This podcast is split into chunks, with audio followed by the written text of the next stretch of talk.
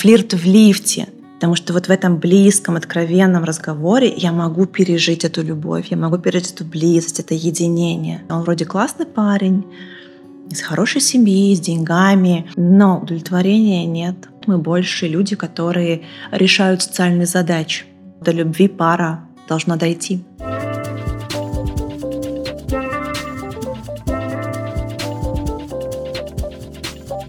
Здравствуйте, меня зовут Ольга Берг, и это подкаст «Чужое мнение», где мы с вами говорим о психологии и смотрим на нее с разных сторон. Мы продолжаем нашу рубрику, где я слушаю ваши вопросы, нахожу ответы и делюсь ими с вами. И сегодня у нас будет вопрос от Елены.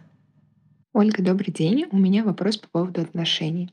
Мне бы хотелось узнать ваше мнение о том, а, каким образом можно почувствовать, что рядом с тобой именно тот партнер, которого ты любишь.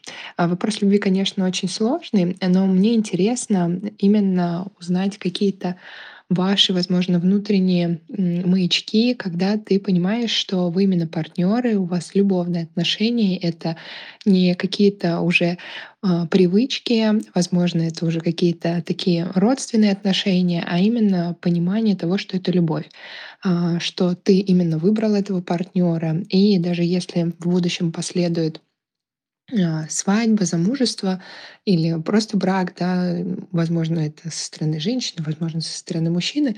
Я имею в виду, а, что ты выбираешь не из таких социально одобряемых норм и правил, что вот она хорошая, он хороший, а что вы действительно делаете это из э, чувства любви, что вам хорошо. Ну вот как вы понимаете, возможно, что вам со с вашим мужем хорошо и как вы это понимали а, до того, как согласиться быть его женой? Про любовь.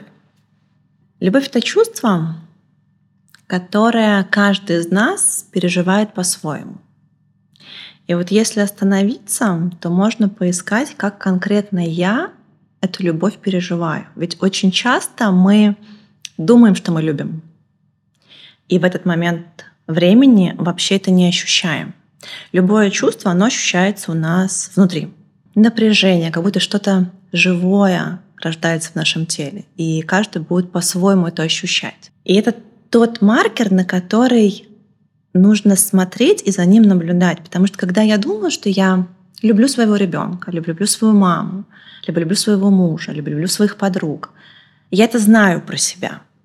Но когда я задаю вопрос клиентам, когда вы последний раз переживали это чувство, по отношению к ребенку, к партнеру, к маме, к друзьям, тут часто такая сильнейшая фрустрация, когда человек не может вспомнить, а когда. Мы не можем переживать любовь все время. Это нормально, когда мы уходим в какую-то другую сферу, какие-то другие эмоции нас захлестывают. Но тут важно тогда возвращаться а в течение дня. У меня был момент, когда я это могла пережить с тобой? Был ли фон для этого переживания?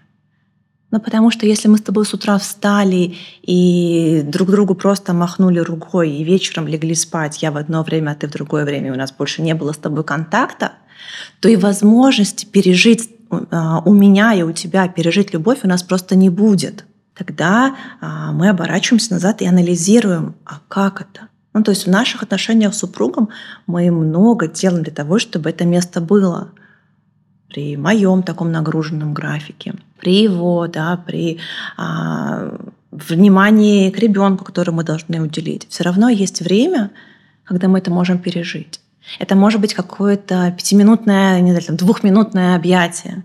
Это может быть какой-то, не знаю, флирт в лифте – но там, где мы, ну, по крайней мере, я, я не знаю, как в этот момент переживает ли это мой муж, у него могут быть какие-то свои ситуации, но для меня это крайне важно. Для меня важно общение, Потому что вот в этом близком, откровенном разговоре я могу пережить эту любовь, я могу пережить эту близость, это единение. Если этого нет, то я и пережить не смогу. Я могу просто знать, но это вообще никак не связано с переживанием. И поэтому посмотрите, есть ли этот фон, где вы можете переживать, как вы переживаете. переживали ли вы вообще когда-то. Ведь э, бывает так, что какое-то сложное детство, травматичное детство, и любить когда-то было очень больно, очень опасно. И сейчас я просто не способна это пережить. Хочу, но не понимаю как. И тогда мы как раз-таки утыкаемся вот в эти фантазии. Он вроде классный парень, из хорошей семьи, с деньгами, и надо брать, выходить замуж, строить семью. И тут разочарование. Все классно. И мы, может быть, даже зашли, создали семью, родили детей, но удовлетворения нет, какого-то такого счастья нет, единения нету, мужско-женских отношений нет, мы больше люди, которые решают социальные задачи. Воспитываем детей, зарабатываем деньги, закрываем кредиты. И это правда грустно. И тот, говоря еще про любовь, наверное, хочется сказать, что до любви пара должна дойти. Она не может быть в самом начале. То есть может быть увлечё... увлечение, влюбленность, а, страсть, зависимость даже. Но до любви надо дойти. А, это же путь, в котором мне нужно разочароваться в партнере. Потому что когда мы выбираем себе партнера, мы выбираем того идеального родителя. Там очень много проекций, какой то должен быть. И такой условный принц и принцесса. И придется пройти сквозь разочарование, когда я понимаю, что да нет, и ты не принц, ты и я не принцесса, но ты достаточно хорош, и я достаточно хороша. И вот тогда мы где-то подбираемся к тому, что мы начинаем быть вдвоем, как пара, способны переживать любовь.